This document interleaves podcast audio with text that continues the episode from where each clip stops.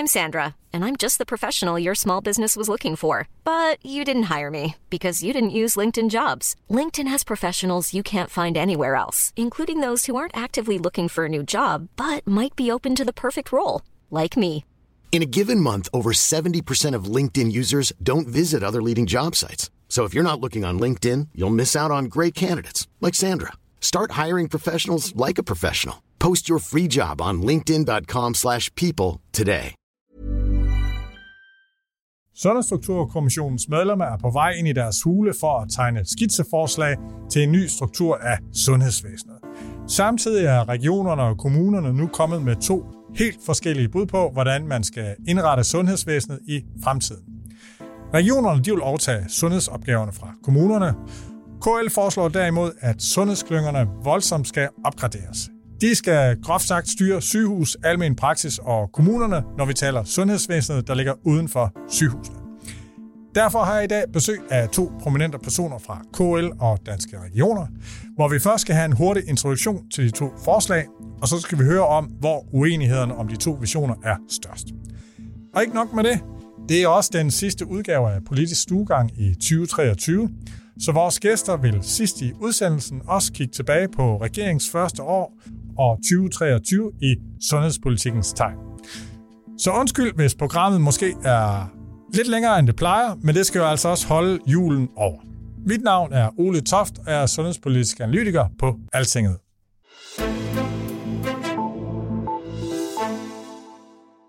Så lad os lige sige goddag til vores to gæster, nemlig dig, Christian Harsløf, direktør for Sundhed, Social og Ældre og Digitalisering og Teknologi i K L. Godt, du kunne komme. Tak fordi jeg måtte. Og Christian, du har været fire år som direktør i K L. Du har også været der fra år tilbage som kontorchef, som jeg husker det. Ja. Og så har du været i Sundhedsministeriets departement fire år, og så har du været forbi Roskilde Kommune og et konsulenthus. Yes. Ja. Det er vist den korte, det er lange... den korte version af C V'et, ja. Ja. Også velkommen til dig, Adam Wolf, direktør i Danske Regioner. Tak. Og Adam, mange kan måske huske, at du kom fra en stilling som direktør i Domstolstyrelsen i to tusind og tolv, og du har også en baggrund i Finansministeriet og Statsministeriet. Ja, det er rigtigt. Og hvad de færreste, inklusive mig selv, ved om dig, det er jo, at du har bijobbet, mens du har været direktør i Danske Regioner. Nu håber jeg ikke, jeg ender i fængsel ved at, at sige det her, men du har faktisk fra to tusind og fjorten til atten været medlem af det her kontrolorgan, som holder øje med vores to efterretningstjenester, nemlig det hedder tilsynet med efterretningstjenesten. Er det rigtigt? Jo, det er rigtigt. Ja. Altså, det er selvfølgelig lidt kedeligt, at du stoppede dig i to tusind og atten, inden det sådan, du ved, virkelig blev sjovt med F E-sagen. Og det kunne jo her, det er jo lidt en juleudsendelse, vi har her, om du kunne fortælle et par røvehistorier fra det her tilsynsorgan, men hvis jeg kender dig ret, så er du sådan rimelig lukket omkring det. Jamen, det tror jeg ikke, vi skal gå længere ind i i dag. Nej. Ja, og vi har jo en lidt særlig udsendelse i dag. I kan vælge at slukke tryk på pausen, når vi er færdige med at tale om K L og Danske Regioners forslag. Og så tager vi lige en ekstra seance med Adam og Christian, hvor vi taler om regeringens første år og udsigterne for sundhedsvæsenet. Men øh, lad os gå lige til, til sagen. Sundhedsvæsenet skal have en ny struktur, og Danske Regioner og K L har jo lanceret de her to meget forskellige øh, forslag til, hvordan det kan gøres. Øh, men lige først, hvor enige er egentlig om målet? Min egen sådan tanke er, at I er enige om egentlig mange af, kan man sige, endemålene, og jeg ramser dem lige op, og så kan I lige øh, supplere. Altså flere skal behandles uden for sygehusene, man skal være bedre til at forebygge indlæggelser og holde kronikerne, kan man sige, raske og sunde i længere tid. Der skal simpelthen være bedre sammenhæng for de her patienter, der bevæger sig rundt mellem sygehus, almen praksis og kommunerne. Og så skal ansvaret være, være, være tydeligere på tværs af sundhedsvæsenet. Og så skal det økonomisk bedre kunne betale sig at gøre det rigtigt. Altså forebygge indlæggelser, sygdomsforværing og Øhm, sikre mere selvhjulpne patienter. Er det, er det, er det ikke enige? Altså sådan selve, kan man sige, analysen og problemformuleringen, den er I sådan set enige om. Er, er det korrekt? Ja, det er helt rigtigt. Jeg synes også, at vi gennem tiden har arbejdet godt sammen om rigtig mange gode ting. Allersenest har vi blevet enige om at udbrede det her Kom Trygt Hjem, som netop er kernen af sammenhæng for patienterne og bedre forebyggelse og opfølgning, og øh, det synes jeg bare er et af mange eksempler på, at vi jo faktisk har nogle rigtig gode samarbejder, øh, selvom vi også har nogle uenigheder lige på det strukturelle. Christian, hvad, hvad... Ja, men altså, de, de fem punkter, du øh, lister op her, dem kan vi i hvert fald godt tilslutte os. Jeg synes, hvis man endelig skulle, skulle tale om noget, der mangler i det her, så er det jo, at vi er nødt til at få skabt et sundhedsvæsen, hvor borgeren spiller en langt større rolle i sit eget behandlingsforløb og i sin egen øh, rehabilitering, og i det hele taget det her med at mestre sin egen sygdom. Og det handler jo lidt om, hvordan sundhedsvæsenet spiller sammen med alle de andre sektorer i vores samfund. Aha. Og det kan jeg jo også skrive under på, så det, der er vi faktisk også enige. Godt. Men altså for at diskutere jeres øh, forslag, så øh, Altingets øh, lyttere består jo både af folk, der har læst jeres udspil tre gange, og så er det altså også øh, øh, læger, der går ud på en almindelig sygehusafdeling, og der er også øh, folk, der skriver til mig, som er sygeplejerske studerende. Så det er alle slags. Så synes vi lige skal bruge fem minutter på hvert af jeres forslag, hvor I lige egentlig beskriver, hvad det går ud på. Og Adam, hvis vi nu starter med, med jeres, så er jeres forslag, at regionerne overtager de fleste af de kommunale sundhedsopgaver, og som jeg forstår det, så betyder det, at regionerne skal overtage ansvaret for de medarbejdere, der står for den kommunale sygepleje, sygeplejen på plejehjem, hvor kommunerne så fortsat skal stå for den almindelige drift og plejeop, sådan de klassiske plejeopgaver af det. Og så er de også skal overtage størstedelen af de her kommunale midlertidige pladser, altså det hedder alt fra akutpladser til midlertidige pladser. Adam, det, hvad, hvad vil du lige supplere ind med for at give lytteren sådan en beskrivelse af det? Hvad, hvad er det, I, I, I gerne vil overtage og, og, og, og gøre, som I ikke gør i dag? Nu er det jo helt forståeligt, at øh, der, tingene bliver læst på mange måder. Faktisk er det jo ikke det her med at overtage, der er det centrale. Det helt centrale er, at de punkter, du nævnte i starten, det vi gerne vil opnå, et sammenhæng for patienten og en sammenhæng øh, i den måde, vi forvalter tingene på, øh, en styrelse af det nære, det kan vi kun opnå, hvis vi får et entydigt ansvar hos en myndighed for økonomien og for ledelsen af det sammenhængende sundhedsvæsen. Det er noget, vi har set gode eksempler på i amerikanske sundhedsorganisationer. For nogle år siden var det Kaiser Permanente, der er også mange andre.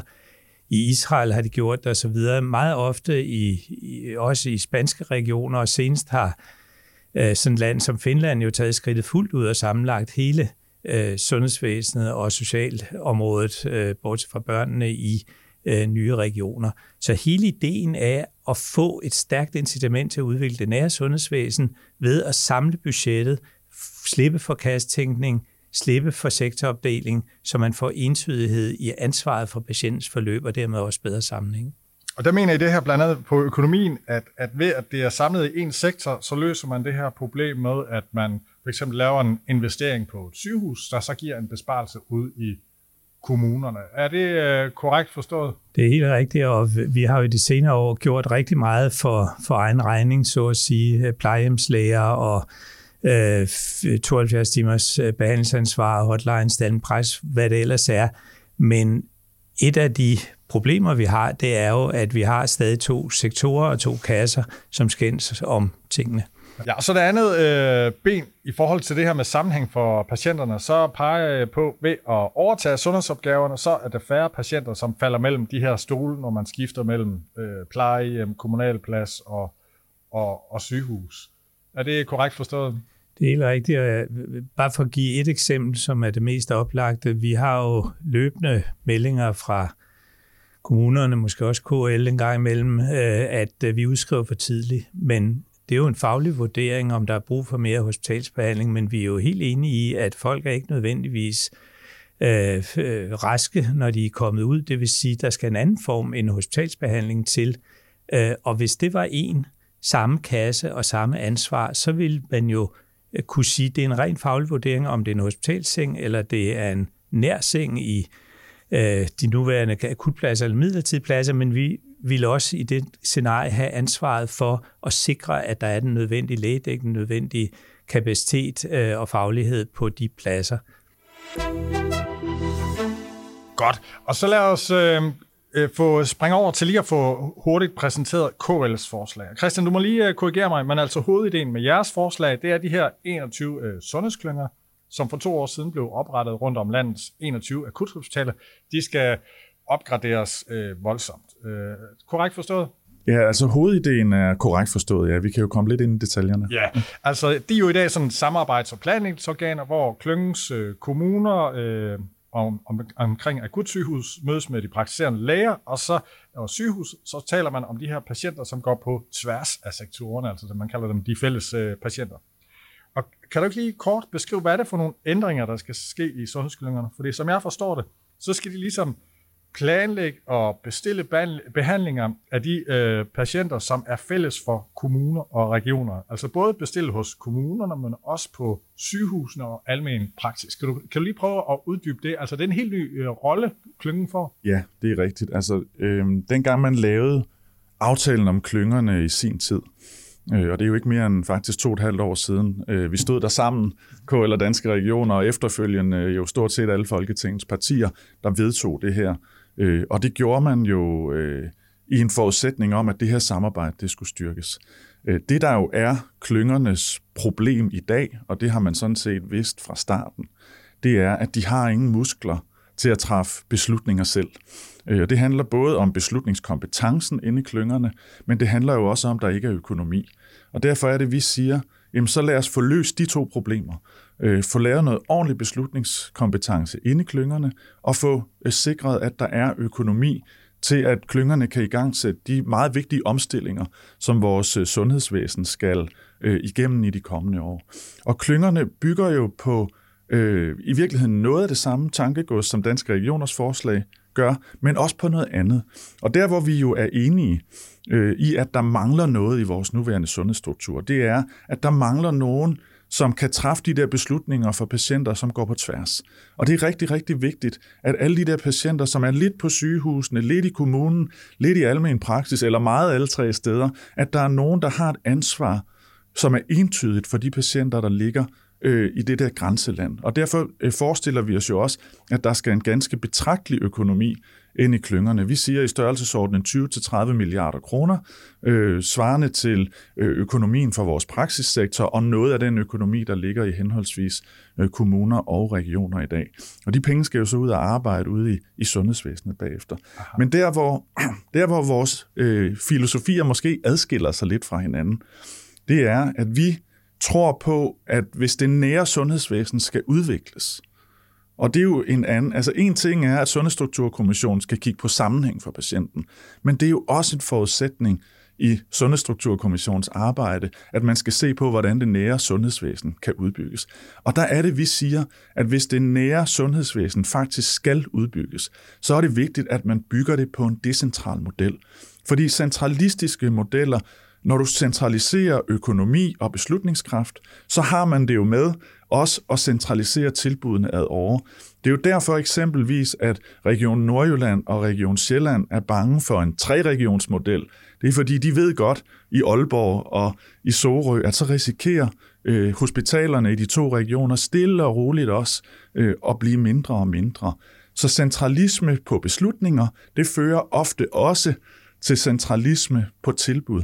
Og derfor er det vigtigt at bygge på en decentral model. Og nu hørte vi lige på det her sundhedstopmøde, der var i fredags, at en af de få erfaringer, man allerede nu har fra Finland, det er jo en meget umoden model i virkeligheden, men en af de få erfaringer, man har deroppe fra allerede, det er, at når økonomien begynder at klemme, og det gør den i nogle af de nye finske sundhedsfællesskaber, eller klynger, eller regioner, eller hvad vi nu skal kalde dem, så begynder det at gå ud over de decentrale tilbud. Det er nogle af de første erfaringer, vi har fra Finland.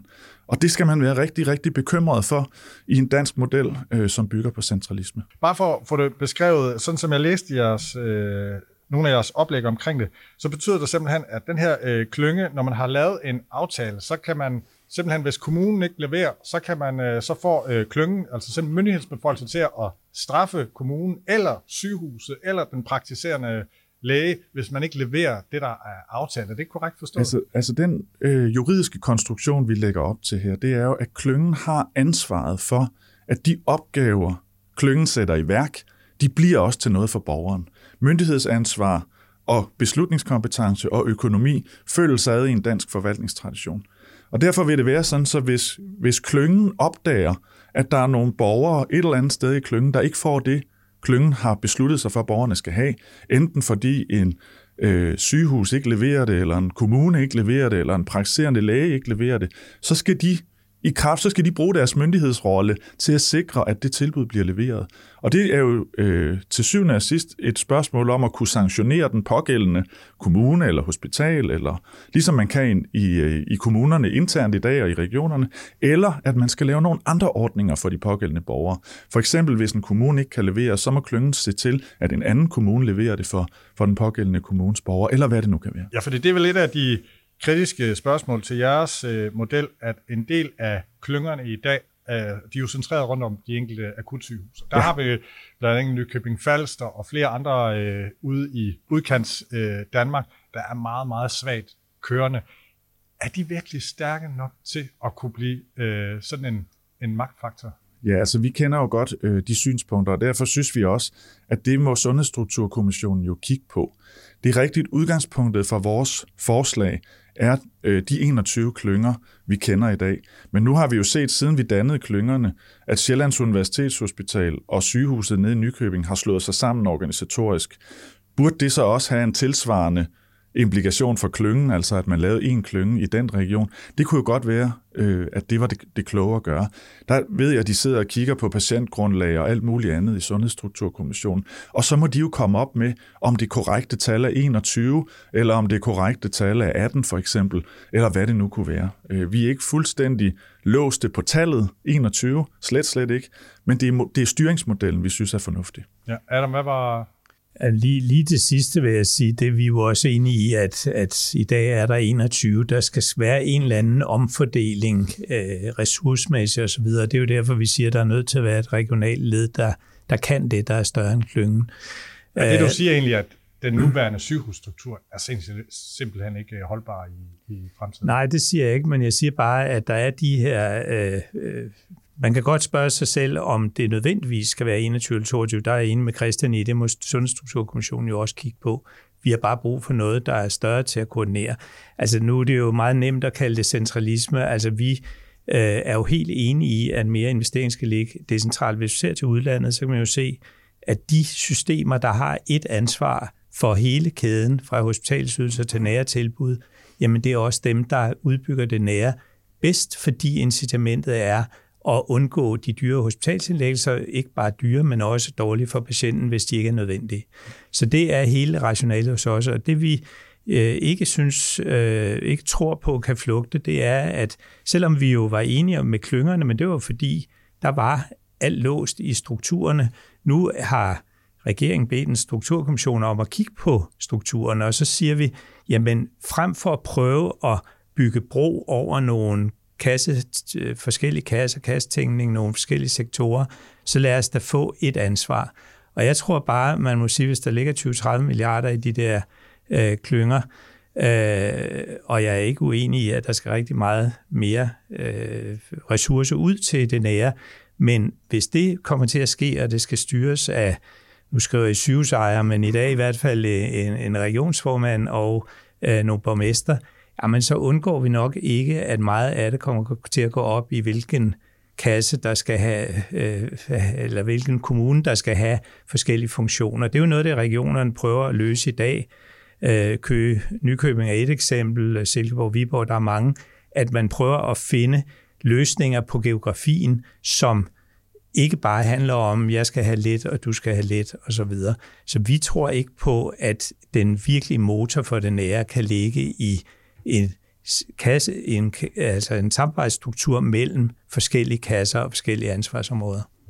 Og nu er jeg jo ikke klogere end mine kilder, så jeg har jo spurgt lidt rundt, hvad, hvad, hvad kan jeg komme med af, af kritiske spørgsmål? Og et af dem, øh, jeg blev anbefalet ret til dig, Adam, det var det her med, jamen altså, nu vil I have et samlet ansvar. Men da de siger, jamen, hvis så øh, regionerne, de fik det, så vil der bare komme intern kassetænkning, fordi så vil I sikkert oprette en afdeling, der hedder den kommunale sundhed.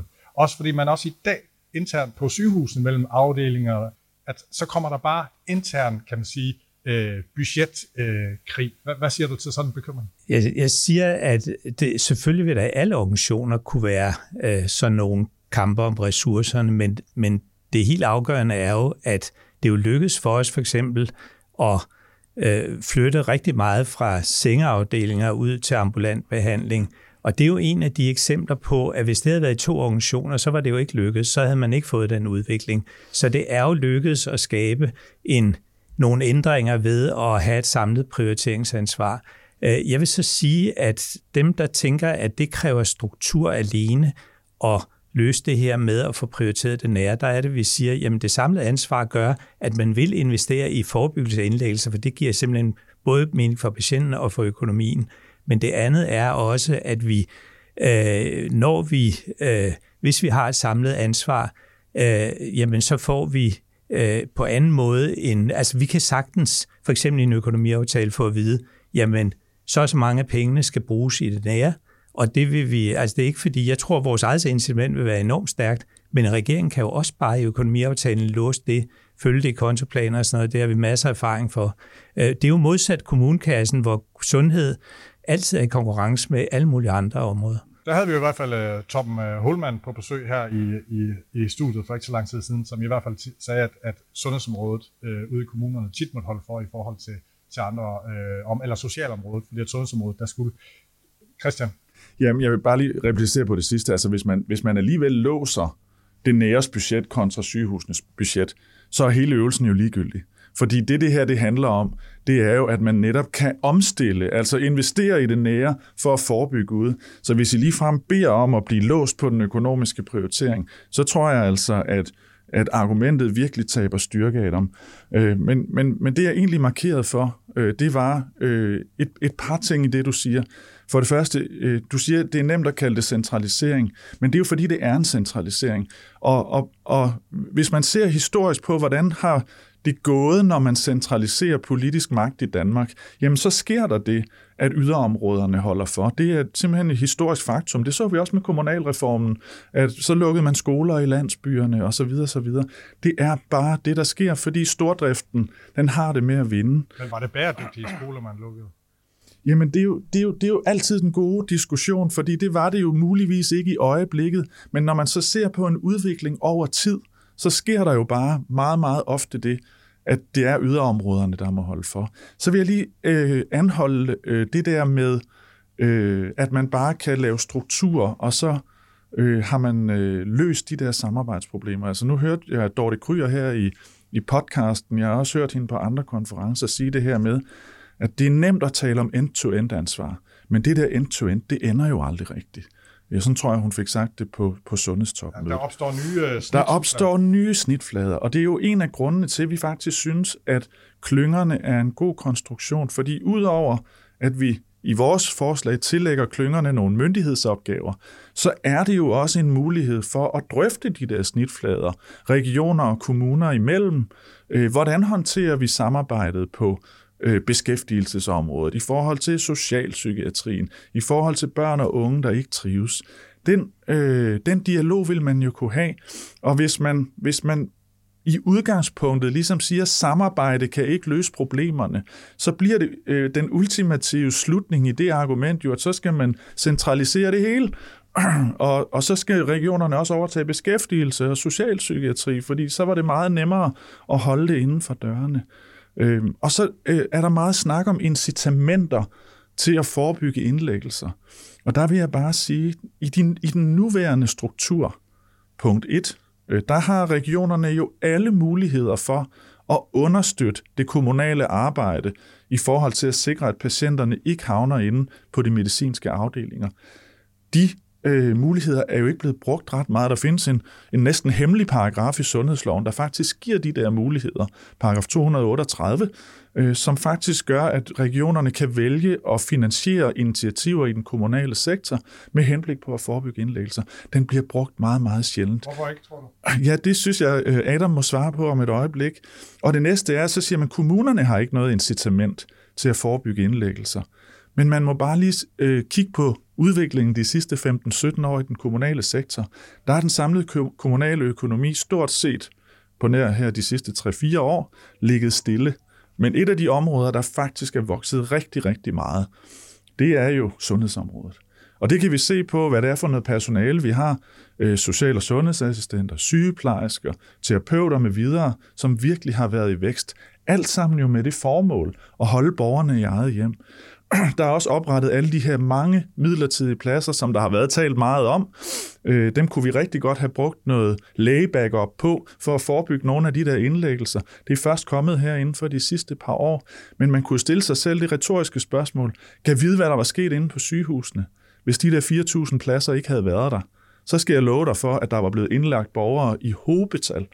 Så, så, så argumentet om, at kommunerne ikke har noget incitament til at forebygge indlæggelser, det savner simpelthen øh, et realitetstjek. Og hvis man ser på, hvordan kommunerne faktisk har ageret i den her periode, så har de investeret rigtig mange penge i at forebygge indlæggelser.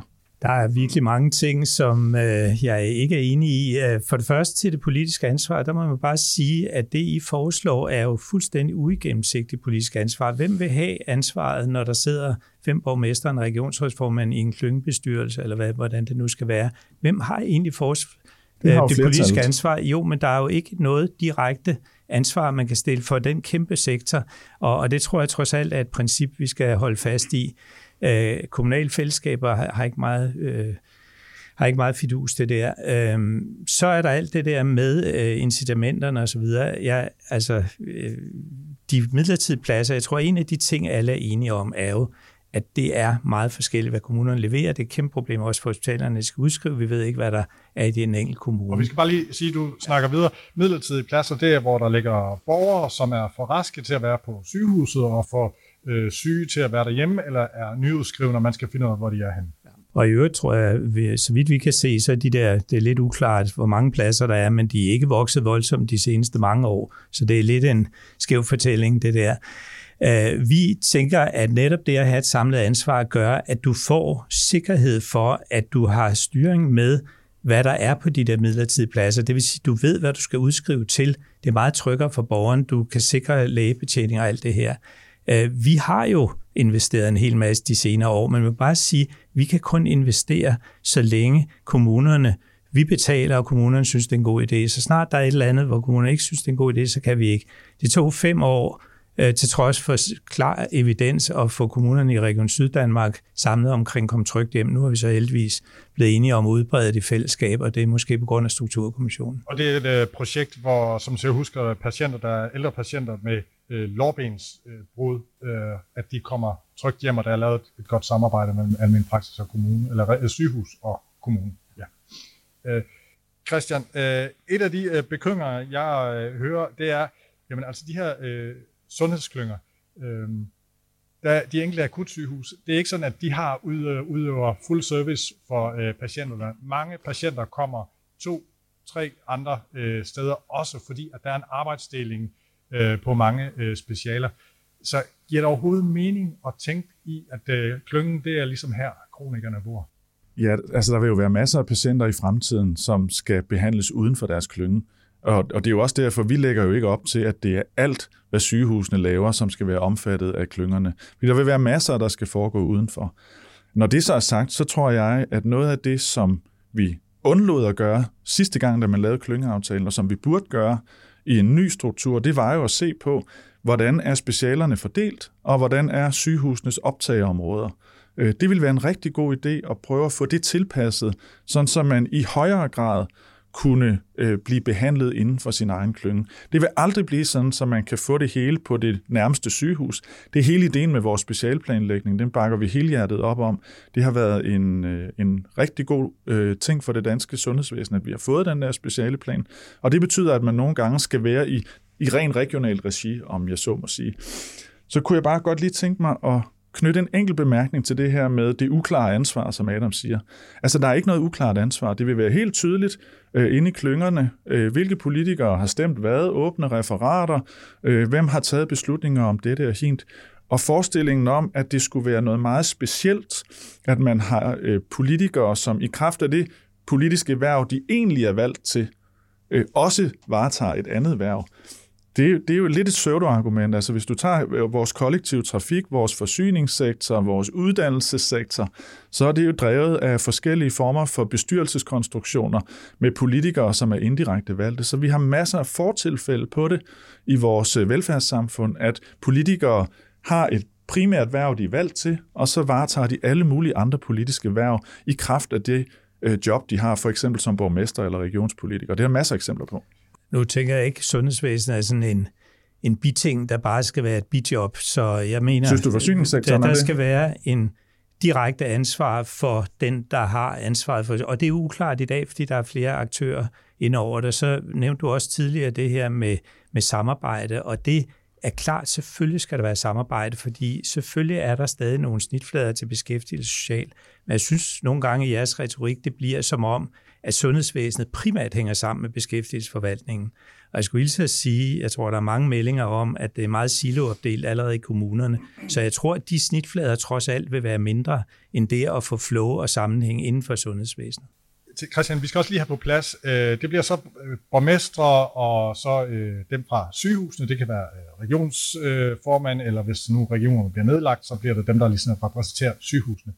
Men hvad, hvad bliver magtfordelingen? Der står, at det er simpelt flertal, men er det en måde ligesom at få sikret, jamen altså, det, det skal ikke være sygehusene, der dominerer det, der ligger uden for, for sundhedsvæsenet, sådan så at det bliver et klart stemmeflertal til de kommunale stemmer i de her klynger, eller er det... Nej, nej det, er, det er ikke vores udgangspunkt. Altså, vores udgangspunkt er, at det skal være nogenlunde ligeværdigt. Det tænker vi, nogen må sætte sig ned og kigge på, når man ved helt præcis, hvordan vores samlede struktur ser ud. Vores model øh, lægger ikke op til, at kommunerne skal kunne få flertal, hvis de bare går sammen med hinanden. Det skal være et ligeværdigt samarbejde. Det vores model til gengæld jo lægger op til. Man er, man er nødt til at se på, når man kender den endelige sammensætning, hvad er det for nogle flertalskonstruktioner, man kan lave inde i sådan en klynge, og det afhænger jo af, hvordan den samlede struktur ser ud. Men for os at se, er det ikke et forsøg på, at borgmesterne skal kunne rotte sig sammen og så altid få ret. Men man er nødt til at få lavet nogle konstruktioner, hvor øh, man kan få øh, skabt de der simple flertal, sådan så man får en ordentlig beslutningskraft ind. Og så må man jo se, hvordan man kan konstruere det på en fornuftig måde. Er det korrekt forstået, at de praktiserende læger, de er jo en del af sundhedsklyngerne i dag. De vil i jeres model blive, kan man sige, sat ud, og så er de en leverandør som nogle andre, som så kan man, man kan forhandle med. Ja, de praktiserende læger er jo ikke en del af det folkevalgte lag, og dermed vil de heller ikke i vores model skulle ind i selve klyngebestyrelsen. Vi forestiller os jo, nu er der meget snak om almen praksis også, men vi forestiller os jo, at de vil være en helt primær samarbejdspartner i en ny konstruktion øh, inde i klyngen. Ja, altså jeg, jeg synes jo desværre, at, øh, at det, som der lægges op til, det er status quo, men med endnu mere kompleksitet og mere øh, flere lag. Altså vi får jo i realiteten i jeres model et øh, fjerde niveau, øh, så kan man så diskutere, hvis der ikke skal være regioner, kan jeg selvfølgelig sige, så der, mangler der et der. Men det er samtidig svært at se for sig, at det bliver lettere for patienten. Jeg tænker på den kronisk syge, multisyge, som hører til i klyngeøkonomien og brækker et ben eller en hofte. Hvad så? Er man så, får man stempel i panden, nu er man også regional patient, eller altså, det bliver jo kun flere kasser, mere kompleksitet.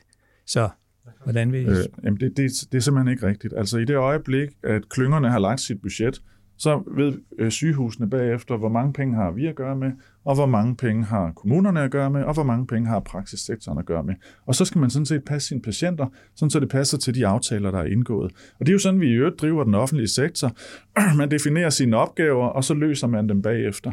Så forestillingen om, at der sidder, de klyngerne der, de kommer jo ikke til at sidde, og, og nu er du klyngepatient, og nu er du regionspatient. Nej, nej, man går ind ad døren på et sygehus. Det er rigtigt, sygehusene vil have sin finansiering forskellige steder fra, og skal løse opgaver i øh, henseende til det, men så snart du er inden for døren på et sygehus, så er det jo fuldstændig sømløst at være patient der, på samme måde som det er, når du er over i ældreplejen. Ja, de har den primære del af deres finansiering over fra øh, kommunen, og så har de noget af deres finansiering inden for klyngen, og de skal løbe de, løfte de opgaver, der er aftalt, men for patienten, øh, så mærker man jo ikke forskellen. Men det vil sige, at klyngebestyrelsens primære opgave er i virkeligheden at fordele et budget. Altså tror du, at det vil fremme samarbejde, at man skal sidde og skændes om fordelingen af budgettet? Ja, det tror jeg i den grad. Fordi det, vi jo hører i, igen og igen og igen, det er, at der er så mange projekter derude, som man i virkeligheden rigtig gerne vil sætte i gang, men man mangler økonomien til at gøre det. Og jeg kan jo sagtens forestille mig, at der inde i en klyngebestyrelse vil være forskellige uenigheder om, skal vi gøre det ene eller det andet, ligesom der er et regionsråd, og ligesom der er en kommunalbestyrelse, og så må man jo stemme om det til sidst, og få truffet nogle beslutninger, øh, som gør, at man kan komme videre. Det er jo sådan, demokratiet fungerer. Der er uenigheder i alle folkevalgte forsamlinger. Det er helt naturligt. Men, men det, der jo er problemet i dag, det er, at hver enkelt spiller har vetoret. Og det er jo det, vi gør op med i den konstruktion, vi øh, foreslår. Og så, øh, og så har jeg egentlig meget stor tiltro til, at man vil sætte patienten i centrum og sige, jamen hvis det bedste for den her patient, det er at blive trænet frem for at blive opereret, jamen så sørger vi derfor at sætte nogle penge af til det, sådan så det er det, der kan ske. Og det mangler vi jo i dag, det rum, hvor man kan træffe de der beslutninger. Og det er det, vi har brug for. Christian, øh... Inden, øh, i hvert fald for et stykke tid siden, og også løbende sådan lidt uden for citat, så er der jo en del kritik af kommunernes øh, sundhedsindsatser. Ikke fordi de er onde eller dumme mennesker, men fordi at, at, at man nogle steder udfordrer på at have meget syge, øh, en syg befolkning, og man har svært ved at rekruttere, og, det er meget, og man har simpelthen små, svage kommuner. Øh, har borgmesterne virkelig kapacitet og båndbredde til at blive Øh, få et, et, et, et milliardområde mere, som de skal have ansvar for? Du stiller jo i virkeligheden to spørgsmål der, Ole. Fordi ja. Den første del af spørgsmålet, den handler jo om, er det nære sundhedsvæsen stærkt nok, som vi kender det i dag? Og svaret på det spørgsmål er nej, og jeg tror, du kan finde fire hundrede K L-citater eller noget i den stil, hvis du går de sidste ti år tilbage, der handler om at styrke det nære sundhedsvæsen. For det har vi haft brug for lige siden kommunalreformen. Vi har jo fået det nære sundhedsvæsen, vi ville betale for, og man kan jo læse blandt andet i vores udspil, at de kommunale sundhedsudgifter, de er steget en komma otte milliarder opgavekorrigeret siden kommunalreformen. Til sammenligning er sygehusenes udgifter steget med fireogtyve milliarder. Så på den ene side, så må man jo bare sige, ja, der er noget uensartethed, men det er jo fordi, man aldrig har taget det der ryg og sagt, nu vil vi politisk prioritere det, så vil vi stille nogle krav til, hvad det er for en kvalitet, der skal følge med, og så vil vi monitorere på det. Den beslutning er aldrig kommet, og uanset strukturkommission, så burde man have lavet den plan for længe siden, der handler om, hvordan vi skal varetage de ældre medicinske patienters forhold, borgere med psykiske lidelser og alle kronikerne. Så det er det ene spørgsmål. Det andet spørgsmål, det er det her med borgmesternes rolle. Og øh, det at være borgmester, det er et mangefacetteret job. Det er det også i dag. Jeg har meget stor tillid til, at det kan de godt øh, afse ressourcer til. Så kan det være, at der er nogle andre ting, som en borgmester laver i dag, som nogle andre i kommunalbestyrelsen er nødt til at overtage. Men borgmesternes engagement i det her hænger jo nøje sammen med, hvad er det egentlig for en opgave, og hvad er det for nogle beføjelser, og hvad er det for en kompetence, der følger med. Og det er klart, hvis en gennemsnitsklynge øh, administrerer et budget på, lad os sige, halvanden milliard kroner, så er det jo en helt, helt anden opgave. Og så skal jeg love jer, så skal der nok være opbakning fra kommunerne. Men også med det fokus, er jeg bange for, at hvem, hvem får pengene. Jeg tror altså, det kommer til at fylde alt for meget. Og, det, og når jeg snakker med medarbejdere, nogle af vores egne, nogle af de kommunale, som er ude i det samarbejdsfelt, så siger de, hvis bare nogen kunne fri os for det der med øh, kassetænkningen, så arbejder vi super godt sammen, vi løser opgaverne osv. Vi så det også under covid, ikke bare fordi kassen var åben, men også fordi der var én kasse, der betalte, og samarbejdet flød super godt. Så det der med, altså K L's model forstærker kassetingene og konflikterne omkring økonomien. Ja. Vi skal også lige have jeres bud på, hvad er det svageste i hver jeres udspil? Ikke på modpartens, men i jeres eget, fordi øh, Sundhedsstrukturkommissionens formand Jesper Fisker øh, sagde på en af konferencerne forleden, uanset hvad vi gør, hvilken ændring vi laver, så kommer der til at have nogle fordele, og så kommer der til at komme nogle nye bivirkninger. Nogle vi vidste, og nogle vi bare ikke havde forudset. Så øh, Adam og, og, og Christian, hvor, hvis I skal være helt ærlige, hvor er det svage punkt i hver jeres øh, forslag? Altså, jeg vil, jeg vil sige, vi har jo prøvet at pejle efter sådan nogenlunde, hvad der ville være realistiske reformer. Jeg så der gerne ideelt set, og nu taler jeg personligt, for det er ikke det, vi har mandat til, men at, at man gik helt i retning af den finske model. Og, og husk nu, vi har faktisk i vores udspil gjort det klart, at regionerne er jo i spil. Jeg er ikke sikker på, vi ved ikke noget om, hvad det er for en regional struktur, der er bagefter. Vi siger bare, at nogen skal have det samlede ansvar. Og det aller, aller bedste ville være at tage den fuldt ud, som i Finland, at tage ældreområdet, specialiseret socialområde, beredskabet, som kører mange steder ret dårligt i de kommunale konstruktioner, hænger jo dybt sammen med ambulancerne. Så hvis jeg skulle drømme, så var det jo at tage det fuldt ud, men der har vi også været realistiske og sagt, det er nok ikke det, en sundhedsstrukturkommission vil gøre. Okay, så det svageste punkt, det er, at I har ikke givet den øh, fuld skrue. Øh... Det er et personligt synspunkt, som ja. sagt er mandatet, det ja. udspil, vi har. Ja, hvis vi bare centraliserede det hele, så, Nej, så, var, vi nok, øh, så var vi nok lykkedes med Nå, at løse men, vores problemer. Christian, ja. det, det svageste punkt øh, om noget, altså nu har du stået og gransket din hjerne. Er der et svagt punkt i øh, K L's? Altså, øh, jeg, jeg er meget bevidst om, at vores model kommer ikke til at løse alle samarbejdsproblemer. Adam og jeg ser lidt på forskelligt. Vi har forskellige grader af tillid til borgmestre. Øh, det, det må man bare sige. Jeg, jeg, jeg repræsenterer også øh, Borgmesterernes Forening. Øh, det, det er meget, meget tydeligt i debatten her. Jeg ved godt, at der vil stadig være snitfladeproblemer i det danske sundhedsvæsen, også med vores model. Der er også snitfladeproblemer inden for en kommune. Det er der også inden for en region. Se bare på samarbejdet mellem sygehusene og, og almen praksis. Så, så vi ved godt, den løser ikke alt, men vi har jo prøvet virkelig at grænske vores hjerner og sige, hvis, hvis vi anerkender, og det skal man jo starte med, hvis vi anerkender, at der vil altid være nogle snitflader i sundhedsvæsenet og i vores velfærdssamfund.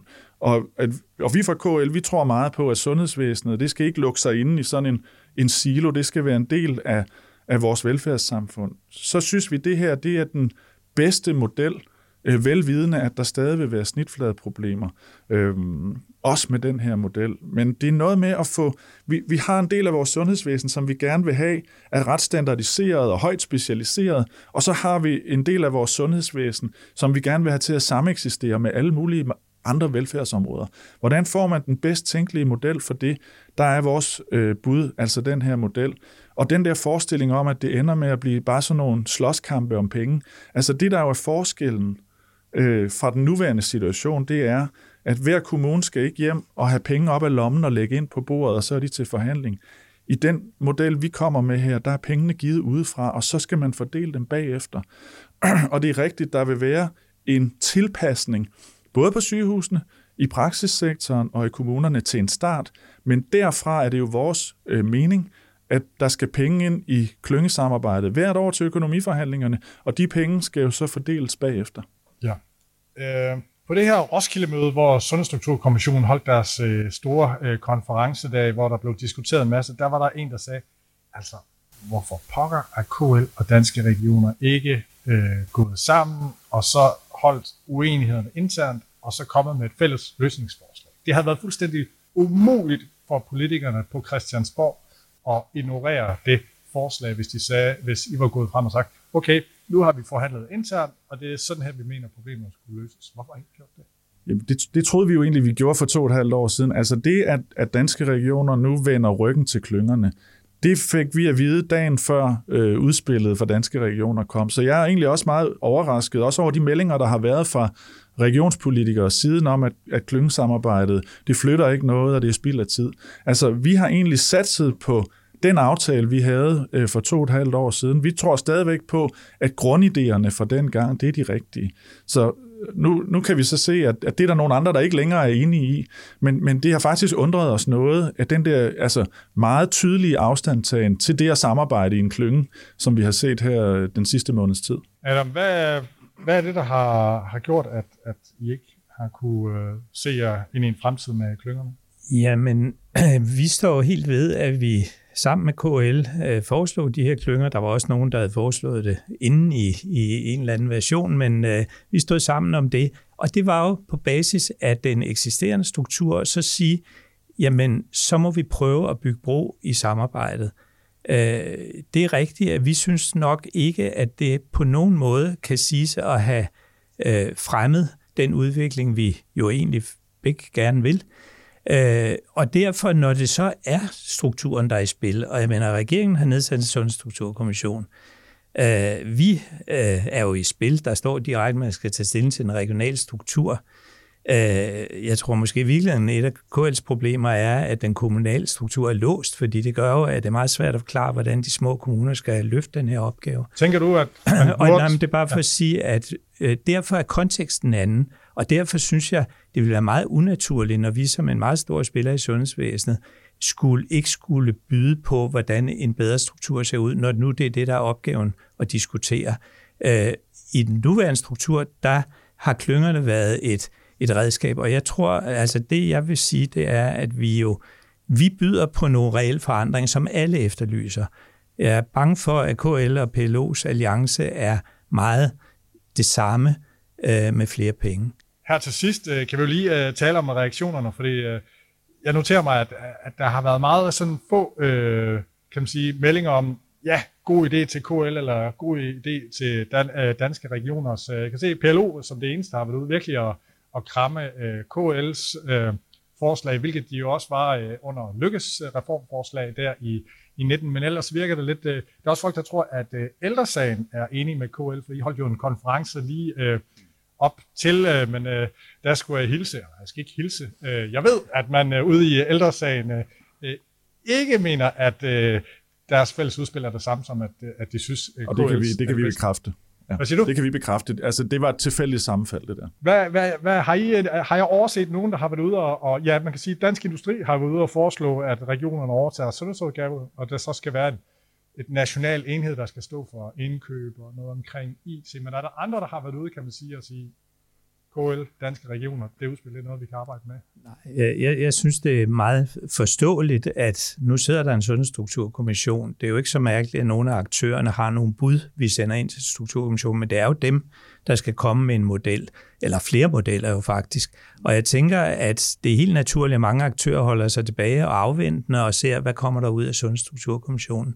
Så jeg synes, der er forskel på os, der har nogle meget store aktier i det nuværende, at vi spiller ind, og så at andre holder sig tilbage, det synes jeg er helt fair.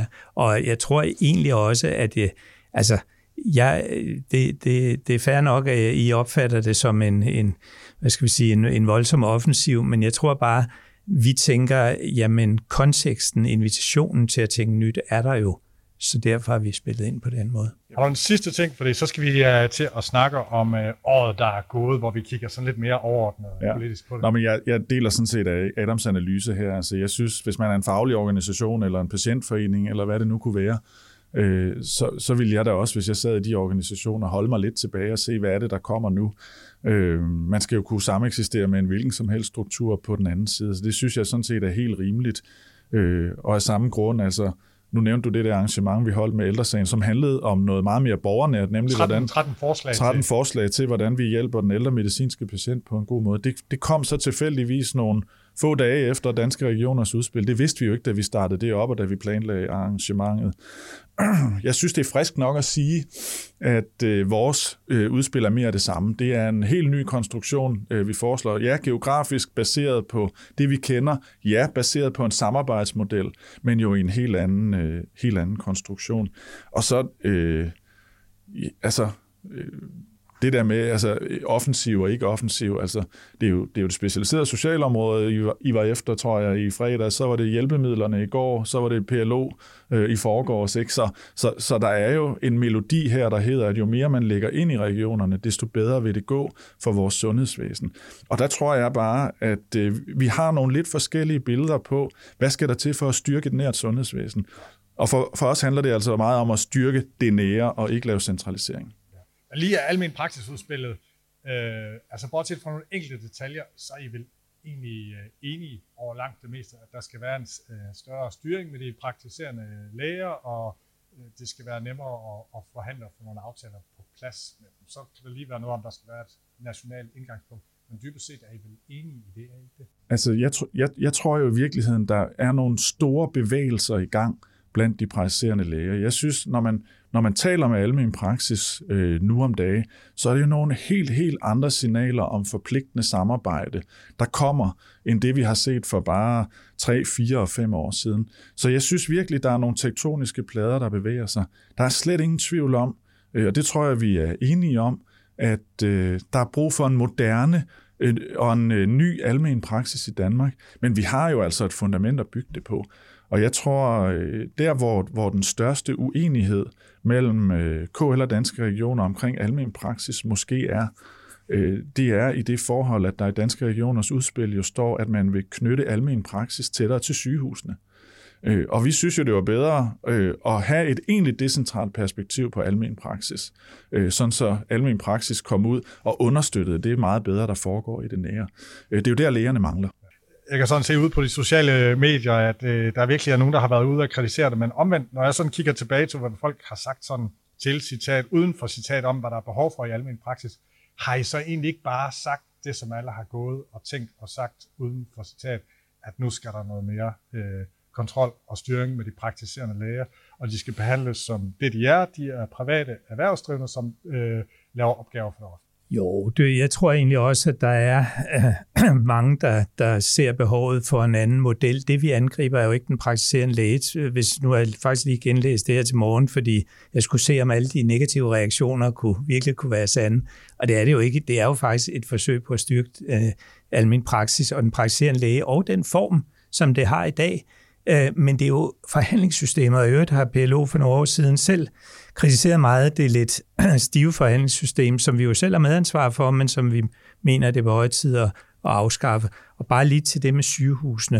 Det eneste, vi siger derfor, vi er jo helt enige, det står faktisk også i vores udspil, at der skal stærk kobling til kommunerne, men det vi siger med sygehusene, det er jo den faglige udvikling, det er jo der lægerne er, og det er en samspil, der skal være i læge, udviklingen og det faglige udvikling, den skal lægges i sammenhæng med sygehusene. Godt. Kære lytter, det er nu. Du kan trykke pause eller sluk, og så kan du få købt de sidste julegaver, og når du så har fået juleferie, så kan du tænde igen, fordi at så er Adam Wolf, direktør i Danske Regioner, og Christian Harsløf, direktør i K L for blandt andet sundhedsområdet, klar til en lille snak med mig om året tyve treogtyve. Ja, og nu er det jo den øh, sidste udsendelse i Politisk Stuegang i tyve treogtyve, så vi skal jo have en form for øh, afslutning af året. Så øh, Christian Harsløf og Adam Wolf, øh, jeg har sådan givet jer lidt øh, lektier for, om det kommer nogle bud på, hvad er det bedste, regeringen har gjort i dens øh, levetid. Det går lidt ud over øh, treogtyve, og hvad er det øh, værste, og hvad er sådan status på sundhedsvæsen. Men lige først, også med den store erfaring, jeg har, gad jeg godt at høre jeres bud på, fordi jeg har tit stillet det til andre øh, gæster. Når man taler om politik i Danmark, og det her at løse de her store, svære problemer, så bliver dansk politik tit beskrevet som sådan en forfaldshistorie. De bliver mere og mere populistiske og kortsigtede. Og, altså omvendt, når jeg kigger andre steder, der er vel sådan stærkere og stærkere krav til evidens, og har vi, har vi andre eksempler øh, på, at man har gjort sådan. Altså, synes I, at øh, vi, det danske samfund og det politiske system er blevet, bliver dårligere og dårligere til at lave løsninger og nå frem til de rigtige beslutninger? Eller, og der simpelthen var, ja, i nitten halvfjerdserne eller tresserne eller firserne, der var vi meget bedre. Hvad er jeres status, når, når man sådan siger, hvor er det politiske system i Danmark bedre end deres rygte? Adam, hvad tænker du? Men øh, det er jo nemt at sige, at det var bedre i gamle dage, det tror jeg bestemt ikke, øh, men, men det er klart, at der er måske det her med at se frem øh, mere strukturelt og øh, se, hvad, hvad er fremtidens behov, og øh, det, det, det kunne jeg godt tænke mig, at der var meget fokus på. Vi har haft en periode, hvor øh, måske lige efter finanskrisen især, var der meget fokus på sådan det kortsigtede budgetfokus. Øh, jeg tror, at det der med strukturelle ændringer, der faktisk gør, at det bliver mere bæredygtigt på den lange sigt. Det er jo noget af det, der, der er vigtigt. Men jeg synes også, man må sige, at der er jo nogle gode eksempler, blandt andet på sundhedsområdet. Jeg har været meget positivt overrasket over, hvor godt Robusthedskommissionen har sat gang i nogle ting i vores del af sundhedsvæsenet, og jeg tænker også i andre dele. Det var jo noget, hvor vi ikke havde så mange forventninger fra starten til, at det var nemt at skrive noget i fællesskab i den kreds. Det gjorde man, men det er også kommet ud at leve. Det er noget, der lever rigtig godt ude på hospitalerne. Det skal lige remind mig om, når der er gået et år, det vil sige efteråret fireogtyve, der skal vi lave en podcast, hvor vi laver en status på Robusthedskommissionen. Jeg kunne godt være lidt bange for, at noget af det drukner, men det tager vi. Det vil vi gerne. Hvad siger du, Christian? Er det en forfaldshistorie med... Bliver vi øh, dummere og dummere og mere og mere populistiske? Jeg synes, man skal passe meget på med at tegne sådan en forfaldshistorie af det danske samfund. Altså igen i international sammenhæng, så har vi jo et godt land, og vi lykkedes jo faktisk med at træffe nogle beslutninger. Øh, og nogle gange ved man det jo først bagefter. Altså nogle af de store beslutninger, som vi mange gange refererer til tilbage i Schlüter-regeringens tid og sådan noget, det var jo først bagefter, man rigtig så, hvor banebrydende det egentlig var. Øh, når det så er sagt, så er jeg jo enig i, at for eksempel den her demografiudfordring, vi står med, den har vi jo talt om i hvert fald i en ti til femten år.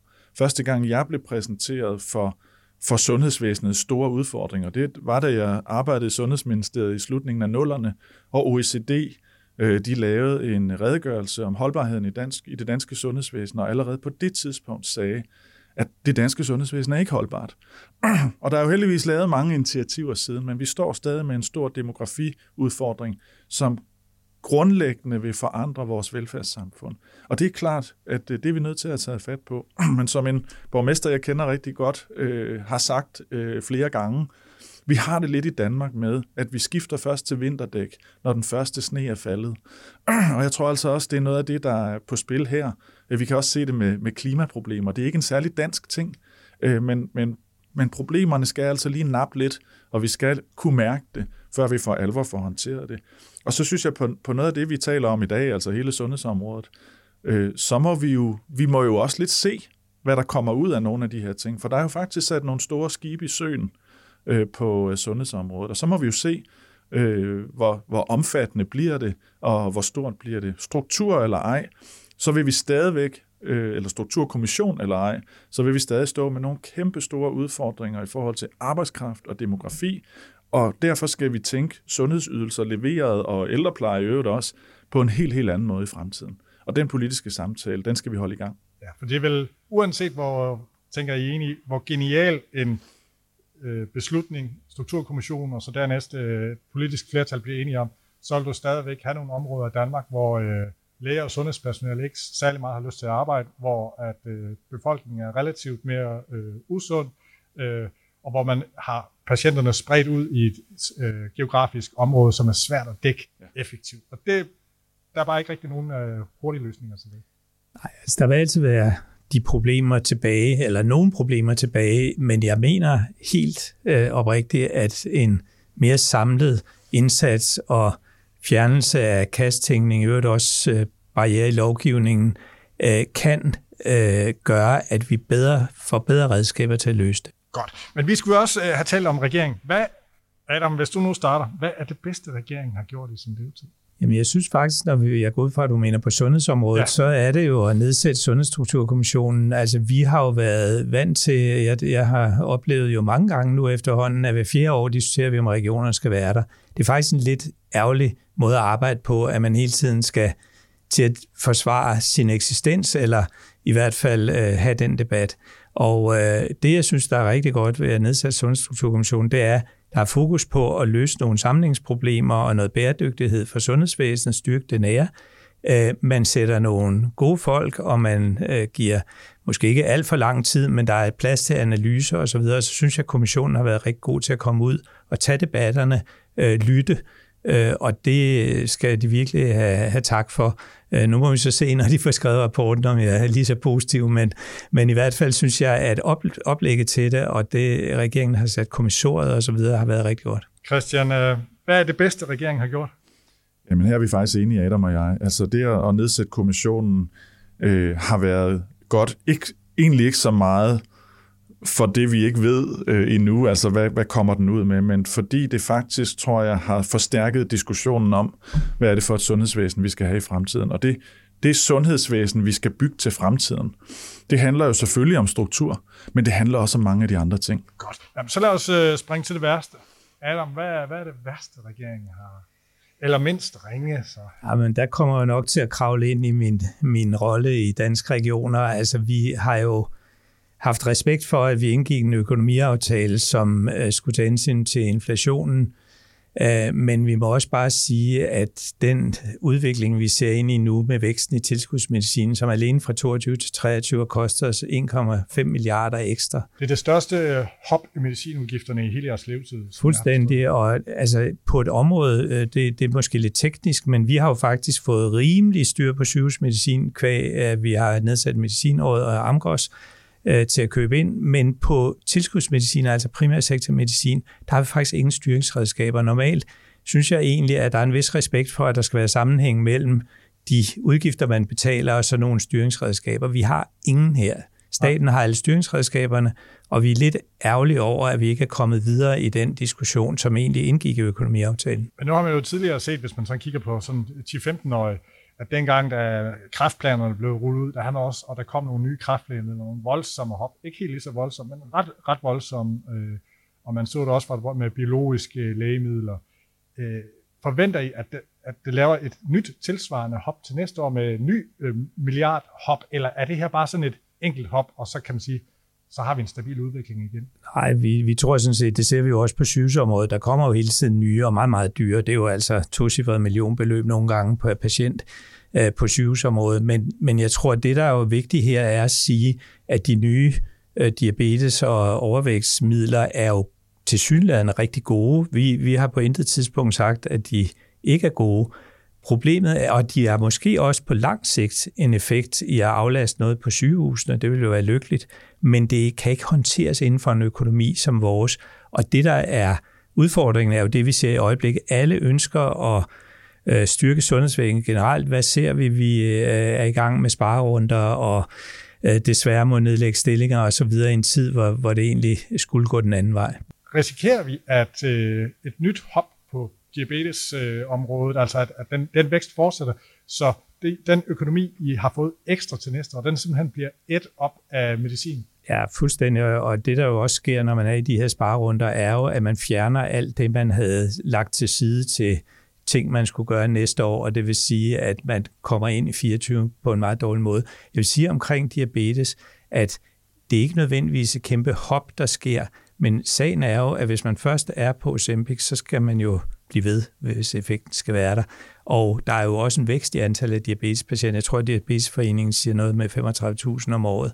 Så der er jo vækst, og der er et niveau, der er ved at blive opbygget, og som vil fortsætte. Og det vil sige, at det er jo en løbende udgift, vi, som vi mangler. Christian, hvad er det værste, regeringen har gjort på sundhedsområdet? Det er ikke sådan, at jeg synes, de har lavet en masse ulykker på sundhedsområdet. Og bare én så? Jeg tror... Øh Jeg tror mere, hvis, hvis man endelig skulle pege på noget, så er vi mere over i nogle undladelsessynder. Altså vi så for eksempel gerne, at man havde lavet en endnu mere ambitiøs forebyggelsesaftale. Øh, endnu højere priser på cigaretterne. Den her strukturelle... Ja, ja, endnu, endnu øh, stærkere fokus på det, man kalder strukturel forebyggelse. Altså der, hvor du sikrer rammerne for det sunde liv. Og der ved vi bare, at afgifter og øh, incitamenter og den slags ting... Øh, aldersgrænser for køb af det ene og det andet og det tredje, det er jo især alkohol og, og tobak, vi taler om her. Det er nogle af de allermest omkostningseffektive greb, vi overhovedet kan pege på. Så hvis man var gået endnu længere der, så havde det også haft en positiv effekt på sundhedsvæsenet. Adam, når du sådan kigger, kigger fremad, øh, politikerne har jo rigtig meget fokus på ventelister, og er, når vi, er, er de, er, går kurven den rigtige vej, eller er vi sådan status quo lige nu? Ja, kurven går helt klart den rigtige vej, men vi, og vi har haft rigtig, rigtig godt gang i løbet af året, men det er klart, de her opbremsninger, som vi ser nu, hvor vi er nødt til at nedlægge stillinger, det er jo ikke hjælpsomt i forhold til ventelisterne. Man må også sige, at vi har haft et ekstremt højt forbrug af privathospitaler, som har hjulpet med ventelisterne, men det er jo noget af det, der koster rigtig meget i vores kasse, og det vil sige, den opbremsning, den vil jo sænke farten i hvert fald i, i afviklingen af ventelisterne. Ja, men privathospitalerne, de er jo rasende. De siger, at vi er blevet lovet en hel masse med den her akutaftale, og nu bestiller I kun sådan nogle billige udredningsting. Øh, vi havde troet, vi skulle i gang med operationer, og så virkelig øh, høvle af. Bare se på tallene. Vi har, det er jo helt ja, kæmpe, kæmpe øh, vækst i forbruget af privathospitaler. Jeg, jeg, jeg tror, vi er enige med regeringen om, at vi har så klart levet op til aftalen. Christian, Hvad er, hvad er din fornemmelse med, med, med sundhedsvæsenet? Er, er vi på vej op igen efter corona? Er vi status quo? Hvad er, hvad er sådan dit øh, mentale grundvurdering? Nå, men jeg synes, der er nogle, der er nogle problemer ude i horisonten, som, som øh, gør, at vi, vi virkelig skal tænke os godt om. Ikke? Og, og her tænker jeg jo på alt det, der kommer med demografien. Altså en ting er øh, de mange flere patienter, men det andet er jo det affødte behov for ekstra medarbejdere. Og hvis du tager øh, min egen sektor her, ikke? Altså, vi forventer at mangle i størrelsesorden seksten tusind sosuer øh, i to tusind og tredive. Øh, det er altså rigtig, rigtig mange. Øh, og det, det kan en sundhedsstrukturkommission ikke løse. Øh, det kan man ikke løse med en ny øh, ældrelov. Det, det kræver altså, at man er inde og have nogle lidt mere fundamentale snakker om, hvordan leverer vi sundhed. Og det gælder jo øh, både i sygehusvæsenet og i praksissektoren og i kommunerne, at øh, sundhed leveres i en en-til-en relation mellem en sundhedsprofessionel og en borger. Der er vi altså simpelthen nødt til at se på, hvordan vi kan gøre det på en anden måde. Og det gælder jo især for nogle af de patienter, øh, som har deres sygdom i ti, tyve, tredive år, øh, og som vi skal gøre alt, hvad vi kan for at hjælpe med at håndtere deres sygdom selv, gennem brug af teknologi, gennem hjemmemonitorering, patientuddannelse og alt muligt andet. Det skal vi have sat skub på, og jeg er lidt bange for, at de politiske diskussioner, de drukner i strukturdiskussionerne nu, fordi selvfølgelig er der en sammenhæng med strukturer og ansvar og økonomi, men der er også bare den her store demografiudfordring, som vi har uanset hvad, og som, som gør, at At jeg, jeg tror sådan set, der kan blive truffet nogle gode beslutninger i løbet af et år, men jeg tror, hvis vi mødes igen om et år øh, i den her kreds, så vil vi stadig se, at demografien øh, den ligger øh, og presser os alle steder. Godt. Vi når ikke øh, mere i dag. Øh, vi skal sige tak til de to gæster. Christian Harsløf, tak fordi du kom. Selv tak. Adam Wolf, tak fordi du kom. Selv tak. Og tak til jer lyttere. Pas øh, godt på hinanden og på øh, sundhedsvæsenet. Og en øh, ekstra god jul til jer, der skal holde øh, sundhedsvæsenet kørende, når vi holder fri. Og det taler ikke kun om dem, der sidder med patienterne i hånden, også øh, alle dem, øh, der sidder ved et skrivebord og gør noget vigtigt, eller er ude øh, bagved. Der er brug for jer alle. Og husk, øh, I er altid velkommen til at skrive til mig, ole snabel-a altinget punktum d k, med øh, ros, men især kritik, for det kan jeg bruge til noget. Mit navn er som sagt Ole Toft, og jeg er sundhedspolitisk analytiker på Altinget. Udsendelsen her er redigeret af Emma Agner Carstensen.